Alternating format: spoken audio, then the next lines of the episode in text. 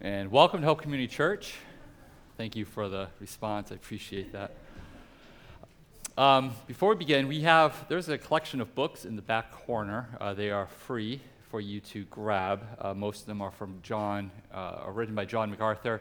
They were donated to me. I picked through them, and uh, I put the others that I either have, have read, or whatnot. They're in the back corner, so if you're looking for some reading material, it's back there. Unfortunately, Saturday night service took about half of the books that were there last night, um, but they did say that when they're done or when they um, look at the books more thoroughly, they will bring them back to either to the library or back to that back um, table. So check that out after the service. Um, also, we also have the Exploring um, Exploring the Bible books back there, which is a good children's book. So if you're looking for a, a book that will engage your child um, in daily reading of Scripture, and the daily reading is really just a few verses. It's not even whole chapters. Uh, they read a few verses, and they answer a question about that verse. Uh, so it's very basic. I mean, very basic. Um, if your child can read and, and write in any capacity, it is appropriate for them. It will help develop that habit. It comes with verse memorization as well. So again, we have uh, several of those copies back there. You can uh, check those out. Before we begin our message, let's go to our Father um, in heaven in prayer. Father, thank you for your great mercy. Thank you for this privilege to gather as one body, as a family of believers, to hear your word this morning. We thank you that we can sing these praises and sing of your glory. Father, we ask that you forgive us for our sins. And we ask that on the basis of your Son, of what he has accomplished for us on, with his shed blood.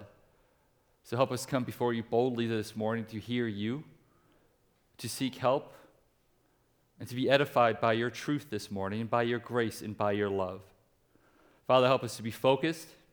Help us not to be distracted by the worries, the anxieties, the burdens of this world, nor the delights. But help us to give our full attention to you. And in doing so, may we glorify you. May we be sanctified. And we ask all these things, Father, for your glory, by the power of the Spirit, in the name of your Son, Jesus Christ. Amen. Who are you? What is your identity? What does your identity say about you? Does your identity match how the world identifies you? Does your identity even matter? Well, it does. See, our identity speaks of the relations we hold with others. For example, fathers, mothers, wives, husbands, children, sons, daughters. It all speaks of relationships. Our identity also speaks to our purpose, our function, our roles. Firefighters, politicians, lawyers, pastors, teachers, doctors, and so forth. Our identity can even speak to our worth and value. Heir, president, king, so forth. Some identities, however, though esteemed by the world, are ungodly. And that in itself says something about those who hold these identities. Identities such as gay, queer, trans, or those who identify with no gender at all. These identities are clearly unholy and ungodly. However, there are other identities that include political affiliations and ambitions that can be just as ungodly, depending on how much authority they exert in your life in relation to your other identities that you hold. And in a fallen world that is hostile to God's will, it is easy to lose sight of who we are, who we are called to be, and, and to allow these ungodly identities to take hold and lead us in regard to how we live. So, how do we combat this? How do we maintain our God-given identity? Well, our text, Second Kings eleven, if you haven't turned there already, please go ahead and turn there, open up. If you need a Bible, we got Bibles underneath the seats. Second Kings eleven gives us an event in Judah's history where identity was lost for the nation. Yet by God's grace, a priest named Jehoiada uh, was able to lead the people of Judah back to recovering their identity by renewing God's covenant, and as such were able to find peace and rest.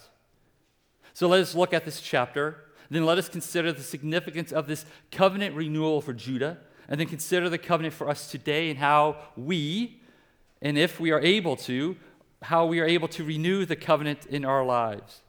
My intention is not to focus on the details of each of these covenants, though we will speak of the significance of each of these covenants. Rather, my intention is to focus on how we renew it and why we renew it. So let's go ahead and read the entire chapter, Second Kings eleven, verse one through the end. Now when Athaliah, the mother of Ahaziah, saw that her son was dead, she arose and destroyed all the royal family. But Jehosheba, the daughter of King Joram, sister of Ahaziah, took Joash, the son of Ahaziah, and stole him away from among the king's sons who were being put to death. And she put him and his nurse in a bedroom.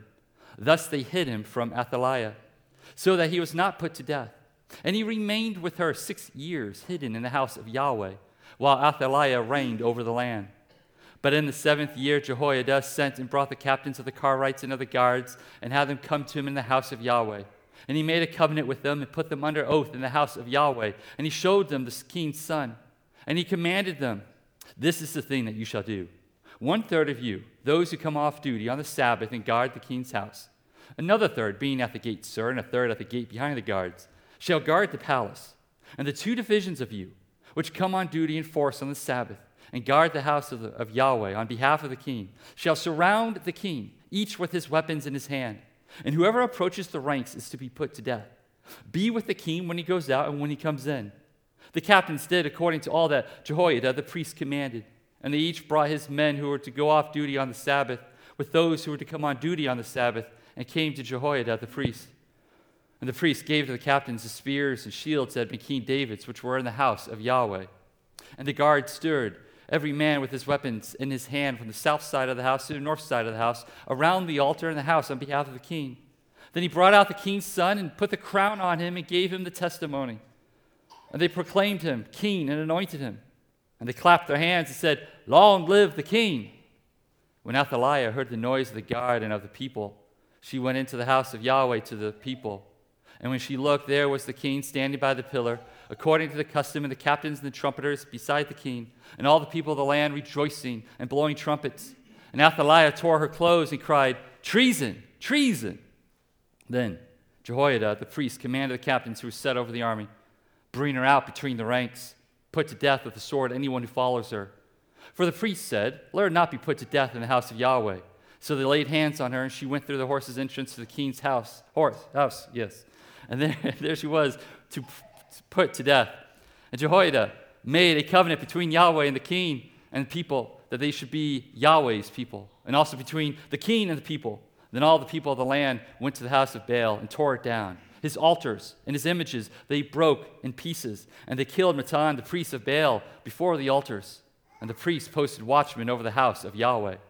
And he took the captains, the Carites, the guards, and all the people of the land, and they brought the king down from the house of Yahweh, marching through the gate of the guards to the king's house. And he took his seat on the throne of the kings.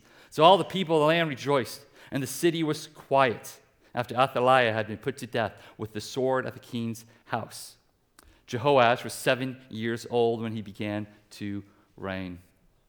So this chapter starts with a power vacuum. If you remember, uh, two weeks ago we spoke about King, uh, well, we talked about Jehu, how he became king of Israel by killing King Joram, who also, his one of his final words was, "Oh, treachery," similar to Athaliah's here, and as well as King Ahaziah, who was the king of Judah.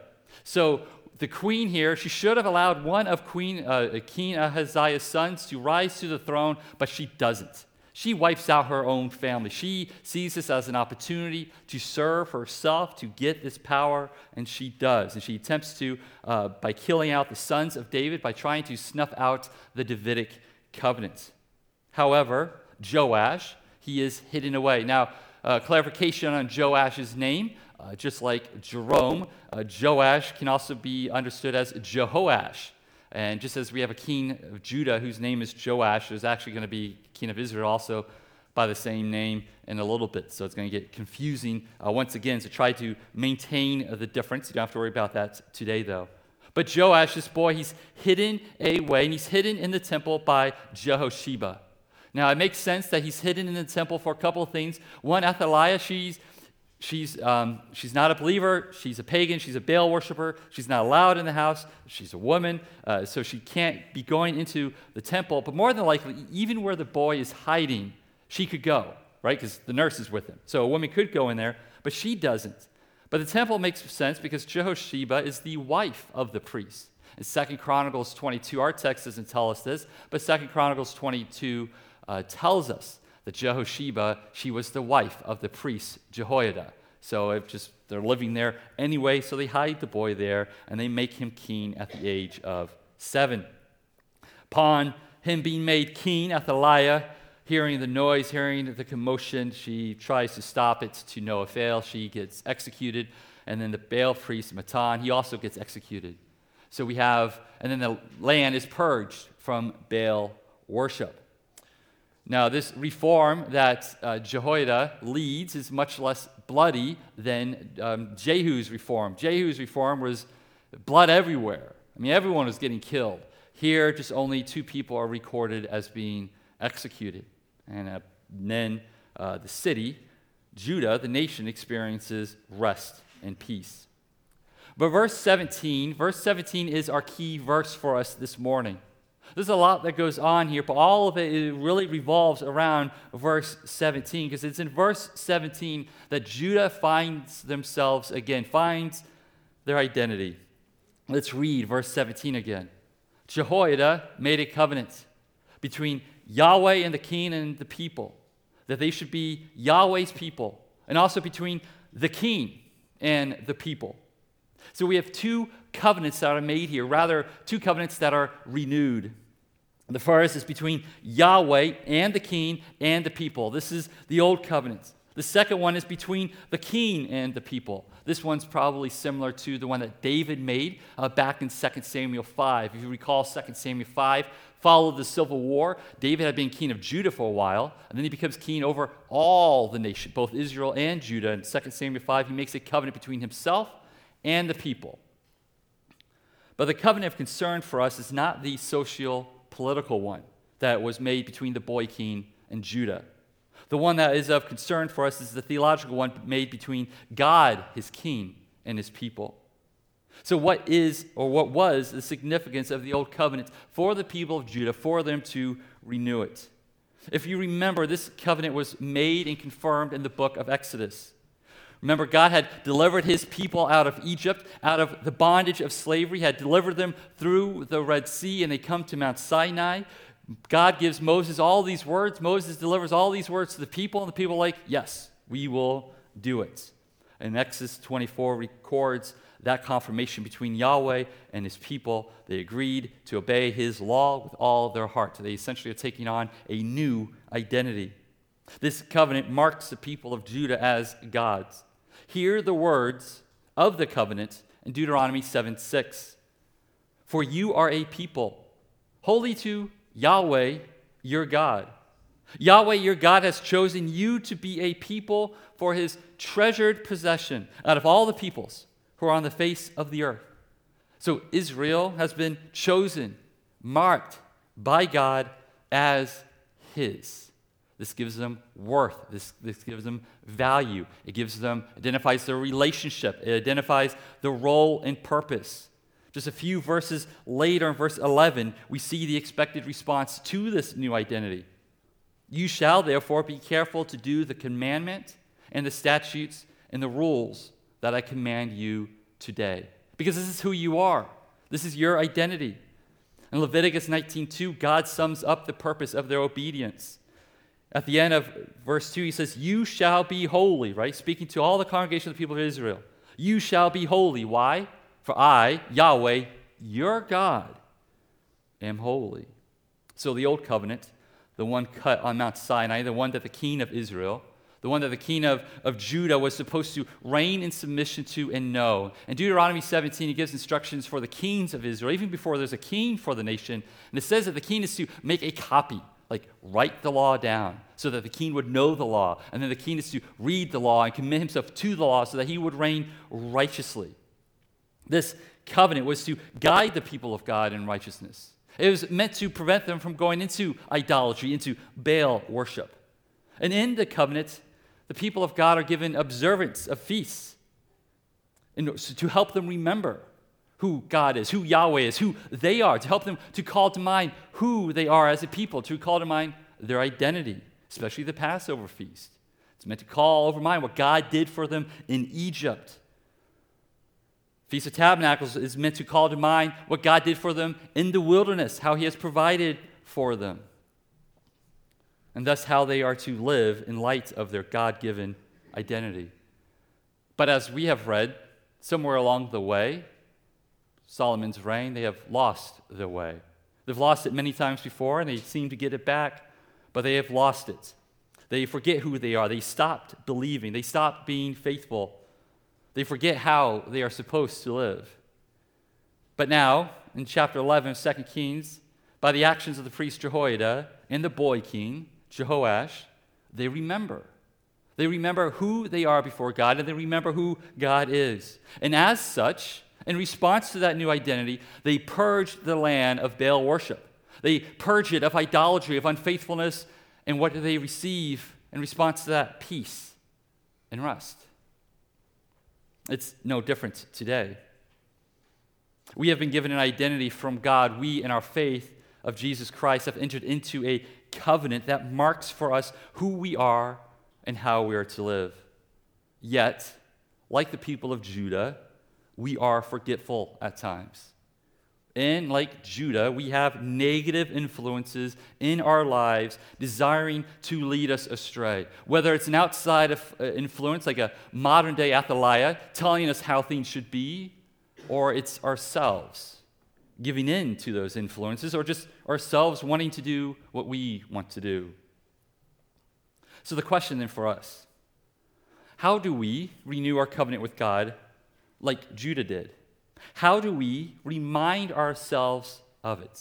And that's the that's when we talk about renewing the covenant, it's not that the covenant is canceled. All right, let's just clarify the language here. It's a reminder. To renew the covenant is to remind us of the covenant, to rededicate ourselves to the covenant that is already existing. It's not canceled. It's not like it was canceled and they had to make it new again. No, it's a reminder of the covenant. So how do we do that? How do we stay grounded? How do we return if we do stray? Well, first, we must discuss how one becomes part of the new covenant, which is different from the old covenant. So let me clarify what the new covenant is in case you're unfamiliar with what the new covenant is. Jeremiah thirty-one, verses thirty-one through thirty-four. Behold, the days are coming, declares Yahweh, when I will make a new covenant with the house of Israel and the house of Judah, not like the covenant that I made with their fathers on the day when I took them by the hand to bring them out of the land of Egypt. My covenant that they broke, though I was their husband, declares Yahweh. For this is the covenant that I will make with the house of Israel after those days, declares Yahweh. I will put my law within them, and I will write it on their hearts, and I will be their God, and they shall be my people. And no longer shall each one teach his neighbor and each his brother, saying, Know Yahweh, for they shall all know me, from the least of them to the greatest, declares Yahweh. For I will forgive their iniquity, and I will remember their sin no more. So as prophesied by Jeremiah, here are the characteristics of that new covenant. God's word being in us, Yahweh as our God. We will know Yahweh because he will be in us, and our sin will be forgiven, which means that we are reconciled to Yahweh, and that reconciliation is what makes all of that other stuff possible. Therefore, to partake of the new covenant is to be forgiven of our sin by the blood of Jesus Christ as we look to the Son of Man as our Lord and Savior, and we place our trust in him. This leads to everlasting life as the word of God by the Spirit abides in us. Now, in the old covenant, the people of Israel, the people of Judah, they were given markers, feasts, and days to observe, to remember who God is, what Yahweh had done for them, and who they were in light of those truths, thus dictating their responsibilities and reminding them of their worth. It's the same with the new covenants. Though we don't have a calendar, we've been given two key marks of the new covenants, two ordinances or sacraments, if you prefer that word, baptism and communion. But before we speak to each of these, I want us to understand how the new covenant was ushered in first. For what marks the new covenant points us to the thing that which made and sustains the new covenant. At the Last Supper, Jesus, in Matthew twenty-six, twenty-seven, twenty-eight, in explaining communion, speaks of the cup of wine as representing his blood that will be shed upon the cross for our sin. Hear he, his words. Jesus took a cup, and when he had given thanks, he gave it to them, saying, "Drink of it, all of you, for this is my blood of the covenant," all right, the new covenant, "which is poured out for many for the forgiveness of sins." Notice the connection there. Remember, in verse thirty-four of Jeremiah thirty-one, what was a key distinctive of the new covenant? Forgiveness of sin. And Jesus here is connecting his blood of the covenant, connecting it with the forgiveness of sins. So the new covenant is inaugurated, it is ushered in, and its promises are sustained by the shed blood of the Lamb of God, Jesus Christ. Therefore, the marks, baptism and communion, in order to be effective at their purpose, they must call to mind the death of Christ and all that entails, the whole gamut. And the key thing that the new covenant entails, the good news of which we rejoice over, is rooted in identity. For a new one is needed to enter into the kingdom. You cannot maintain the identity that you were born or that the world gave you or that you yourself formed. You cannot take that identity with you into the kingdom. You need a new identity. You need to be born again. So the new covenant, it's all about receiving a new identity, a new spirit, a new heart. And of course, please understand that both baptism and communion, they need to be accompanied by the faithful teaching of God's holy word. If God's word is not faithfully proclaimed, faithfully taught, then communion, baptism, both have no power, no meaning, no grace.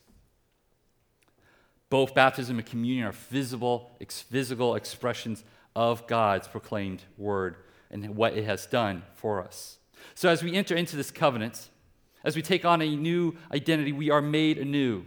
Paul, Second Corinthians five seventeen, if anyone's in Christ, which is just another way of saying if anyone's in the new covenant, he is a new creation. The old has passed away. Behold, the new has come. Notice there's no mixing here. It's not like, behold, he is a mixed creation, partly new, partly old.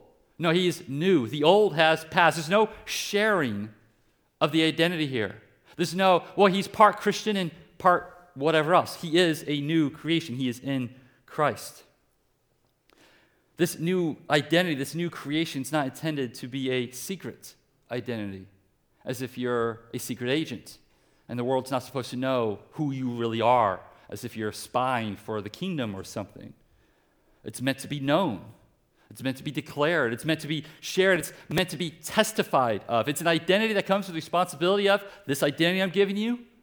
You will be a witness of it. You will testify of it. You will testify of the power that's given you this new life. Therefore, we declare this publicly to the world as commanded in Scripture through water baptism. And regardless of what your opinion is on baptism, baptism is the God-ordained way of identifying as one of his. You just can't get around that. Acts two thirty-eight, I don't have the verse, but Peter, what's the response to salvation? Repentance and baptism. And note, repentance and baptism do not save you. Repentance and baptism, both of them are gifts of salvation. The fact that you are saved, you are able to repent. The fact that God gave you a new heart, a new spirit, allows you to enter into his throne room of confidence in time of need, in time of help, not afterwards, but in the midst of it, thus allowing you to repent and to be baptized. They are fruits of salvation. Acts ten forty-seven, Peter, he goes to Cornelius' house, the centurion, right? This is Peter's first engagement with the Gentiles. They start speaking in tongues. The Holy Spirit falls upon them, and he says in verse forty-seven, "Can anyone withhold water for baptizing these people who have received the Holy Spirit just as we have?" And then in Acts twenty-two sixteen, Paul, talking about his salvation experience, talks about how he was with Ananias. Ananias restored his sight after he was made blind by Jesus. And Ananias tells Paul, "Hey, you've been chosen by God to do a work." And then in verse sixteen, Ananias tells him, "Why do you wait? Rise and be baptized and wash away your sins," calling on his name. It wasn't rise and when the moment suits you, when you feel capable, you can be baptized. Water was available, so therefore be baptized. Don't wait, be baptized. And in order to be a faithful disciple, to be a faithful partaker of the new covenant, baptism is necessary. Matthew twenty-eight, nineteen, twenty, Jesus says, speaking to the disciples, "Go therefore and make disciples of all nations." Now what follows this phrase tells you what it, how you can make a disciple. If you don't do these things, you're not making disciples. If these things haven't happened, they're not faithful disciples. Now, they might be disciples in ignorance, and upon which, when you hear the word of God, you correct, you submit yourself, and you, you correct it. But if you willfully refuse to do the first thing of these next two things, you fail to do the second thing as well. Jesus says, baptizing them in the name of the Father, and the Son, and the Holy Spirit, teaching them to observe all that I have commanded you. Behold, I am with you always to the end of the age. So if, if you find out, and if you read Scripture, it's, it's New Testament, it's not a mystery. Everyone's baptized. If you're a believer, you're baptized. When water is made available, you are baptized. There aren't believers in the New Testament, and the early church, it's like, I just don't want to be baptized.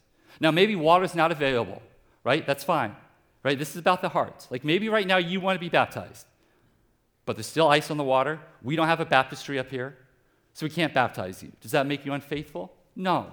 Because you want to be baptized. And as soon as that moment comes, we will baptize you. But if you're just like, I don't see the point, that's that's sin of omission. You're, you're, you're failing the second part of this part too, right? You, you're not doing all that Jesus has commanded, and part of that is baptism. So we want to be baptized. If you're not baptized, you can't say that you're a faithful disciple, especially right now, now that I'm preaching on it, but especially since it's it's in the Word of God. I mean, it's you just pick up the Bible and you read the New Testament. I don't see how you can get through the New Testament and be like, I don't need to be baptized. Like, you read Acts, just and that's just one book. So we want to be baptized, because baptism is connected with our identity.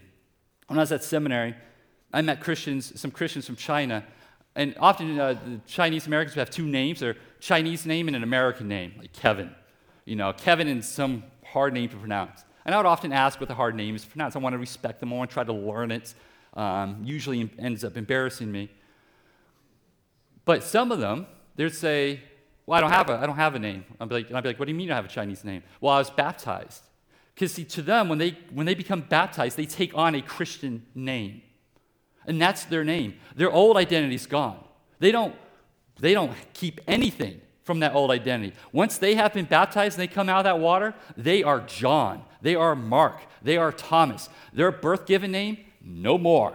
They drop it. It is dead. It has been crucified with Christ, and it's Christ who lives in them, and they live this out. So, as baptism is a physical expression of our new identity, it is also a gift to us, because by having a day that you were wet, that you were baptized, you are able to look back and remind yourself, as affirmed by the local church that witnessed your baptism, that God, by His grace, He saved you, by His grace, through faith in Christ. He saved you, and He united you with His Son in His death and His resurrection. It wasn't about the prayer you said.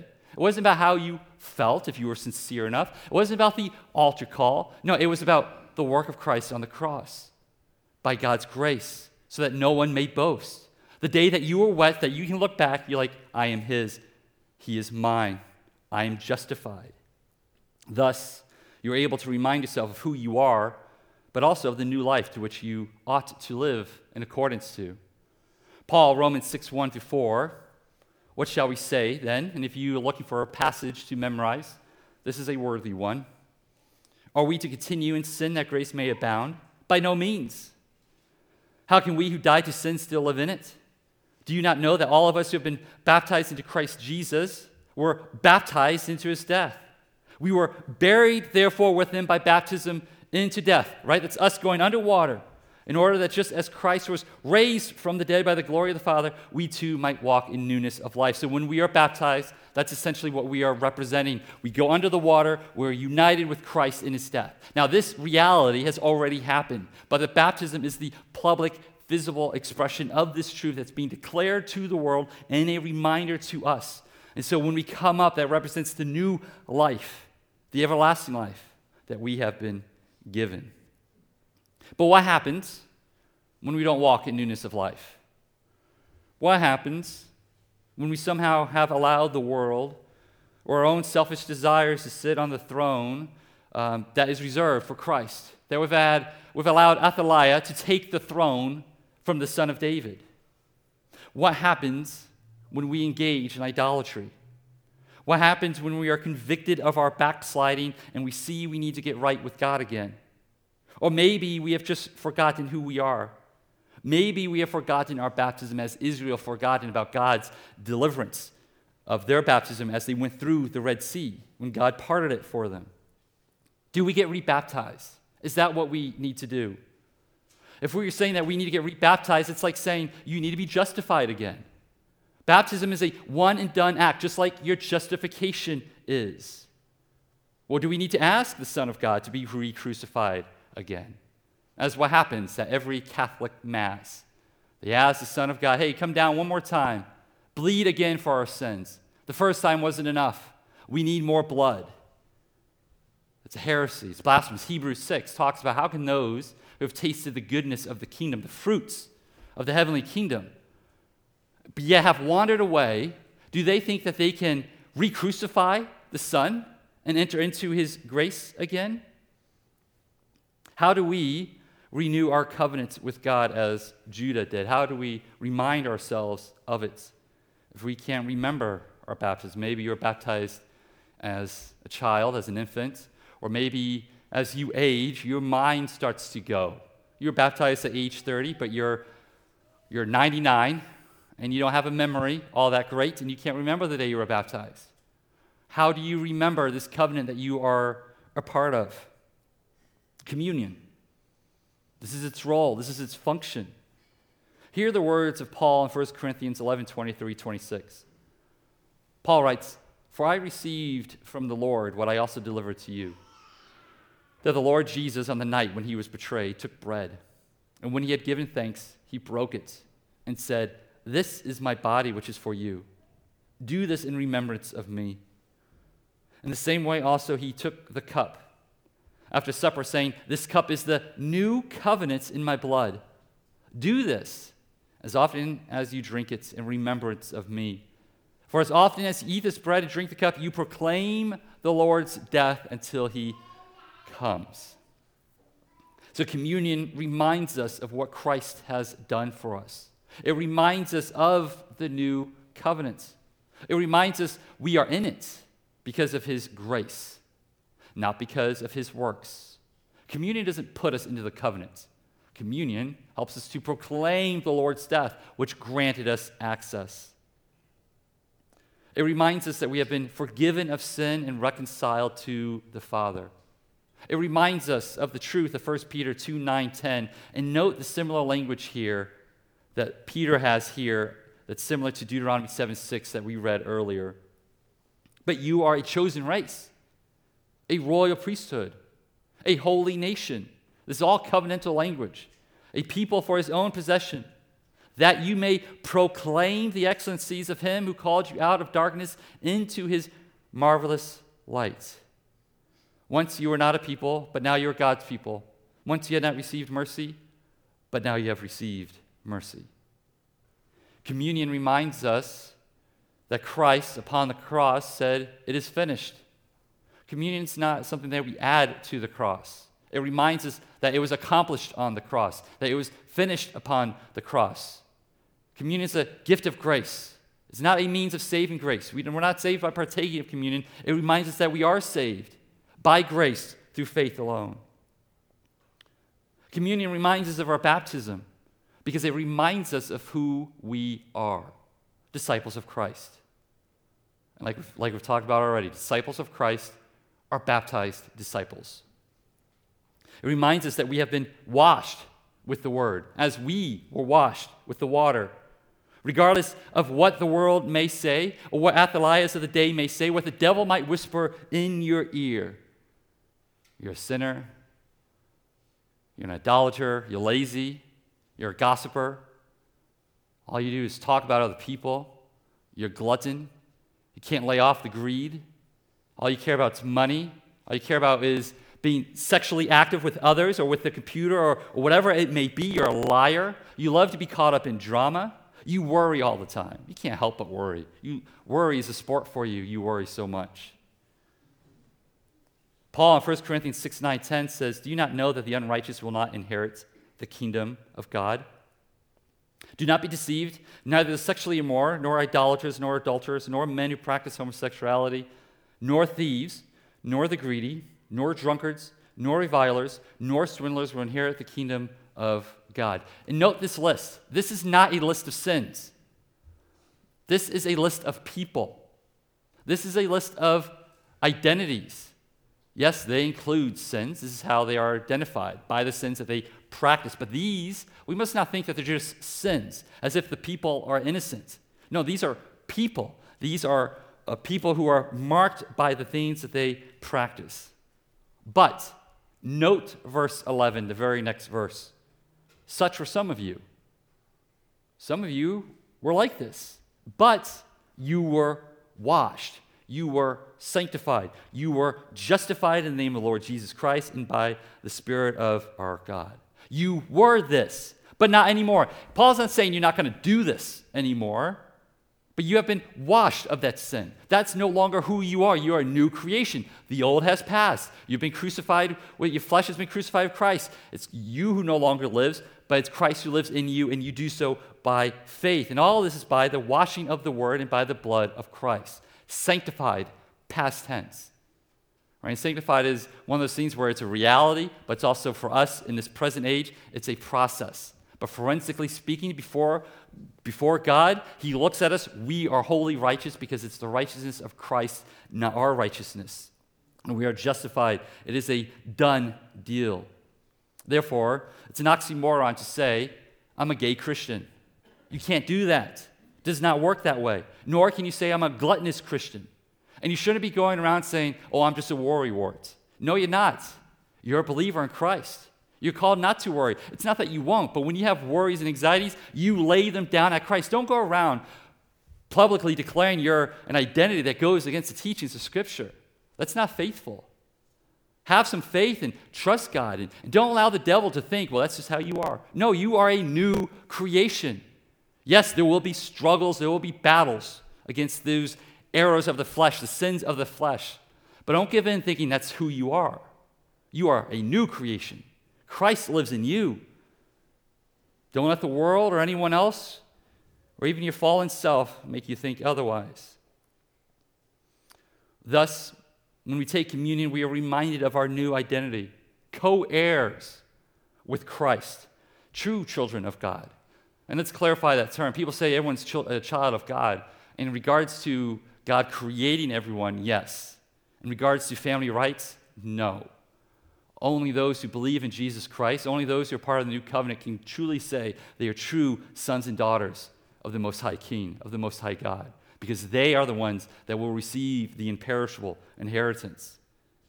So we are co-heirs of Christ. Communion reminds us that we are royal priests. We are disciples of Christ. It reminds us that we are people of mercy, righteousness, love, hope, and truth, all things that were given to us by God's grace, that we generously share it with others. Communion, being the sign of the new covenant, reminds us that the word of God is written upon our hearts as his Spirit dwells within us, and his word abides in us as we abide in him in love. Right? That's John fourteen, John fifteen. All this having been made possible by his crucifixion, resurrection, as well as his ascension, which allowed his Spirit to be sent into us, to dwell with us forever. Communion reminds us that Jesus is returning as we anxiously await, as he anxiously awaits to come and set the table of real food, real wine, where we will dine with him at the end of days. So we live in anticipation of his return when he will judge the righteous and the unrighteous. So we confidently confess our sin to God. We confidently enter his throne room with confidence, knowing that we have a great high priest, Jesus Christ, who intercedes on our behalf, just as Judah had Jehoiada intercede on their behalf, to help them remember their identity and to restore them rightfully in a rightful relationship with Yahweh. We have Jesus who reminds us of our identity through his word and through the sacraments of baptism and communion. So we come to the table weekly to remind ourselves who we are because of what Christ has done, seeking to live the new life we are called to live. And in obedience to his word, we, like Judah, we find the peace and rest we so desperately desire, even in the midst of a world full of suffering and tribulation. Faithfulness will not keep you from suffering. Hence, why we need to gather, so we can continue to proclaim his death. And as we do so, we think of his words, and we remind ourselves of who we are and why we are able to live as he commands us to live. And in times such as these, consider especially the words of John sixteen thirty-three. Jesus says, right before his priestly prayer, I have said these things to you, that in me you may have peace. In the world you will have tribulation, but take heart. I have overcome the world. Let's pray. Blessed God, we humbly adore you as the great Father of lights and the giver of every good and every perfect gift. We seek every blessing from you, and especially those which may lead us to yourself and prepare us for the eternal enjoyment of you. We adore you as the God who searches the hearts and tries the reins of the children of men. Search us, God, and know our hearts. Try us and know our thoughts. See if there be any wicked way in us, and lead us in the way everlasting. May we be renewed in the spirit of our minds. You give us new hearts and place new spirits within us. Make us partakers of the divine nature, and as he who has called us is holy, may we be holy in all we say and do. May the same mind be in us, which was also in Christ Jesus, and may we walk even as he walked. Deliver us from being carnally minded, which is death, and make us spiritually minded, since that is life and peace. And may we, while we pass through this world, walk by faith and not by sight, and be strong in faith, giving glory to you. May your grace teach us to deny ungodliness and worldly lusts, and to live soberly, righteously, and godly, in accordance to our new identity of which you have bestowed to us. Work in our hearts the kind of godliness which is profitable for all things. Teach us by the influence of your blessed Spirit to love you with all our heart, soul, mind, and strength. May we submit ourselves to you as alive from the dead and present our bodies as living sacrifices, holy and acceptable in your sight, which is our most reasonable service. And we ask, Father, that you would bless the elements before us, the communion, the cup and the bread, that you would encourage us, convict us as necessary, that you would give us the confidence that upon confession of our sin, we would come up here, that we would be reminded that we as a church, as one body, united together in one faith and one baptism, that we would proclaim the death of your Son on this day and every day that shall follow, Father. Help us to do this as we gather in the future. Help us to glorify you in all things. And may we go out boldly with confidence, not forgetting who we are, not forgetting who you are, Father, and reminding that you are faithful in all things. We ask all this for your glory, by the power of the Holy Spirit, in the name of your Son, Jesus Christ. Amen. At this time, we'll uh, go into uh, communion. Uh, myself and Mark will be up here. Take a moment to pray. Um, if you're not, if you're a believer, now let me clarify. If, if you're a believer, you haven't been baptized, and you, if your heart right now is saying, "I want to be baptized," you're welcome to the table. Right? We're not going to keep that from you. So you're welcome to come to the table. But if your heart's saying, "I don't want to be baptized," I would abstain from the table. That's a sin of omission. The king has asked you to wash your hands if water's available. Why come to the table when he specifically told you to wash your hands if water's available? So if you're not willing to do that, I would just ask that you would abstain. We can talk more about it uh, afterwards if you like. Um, but after you pray, come up, grab the elements, take it to your seat, consume it, and we'll close in a few songs of praise.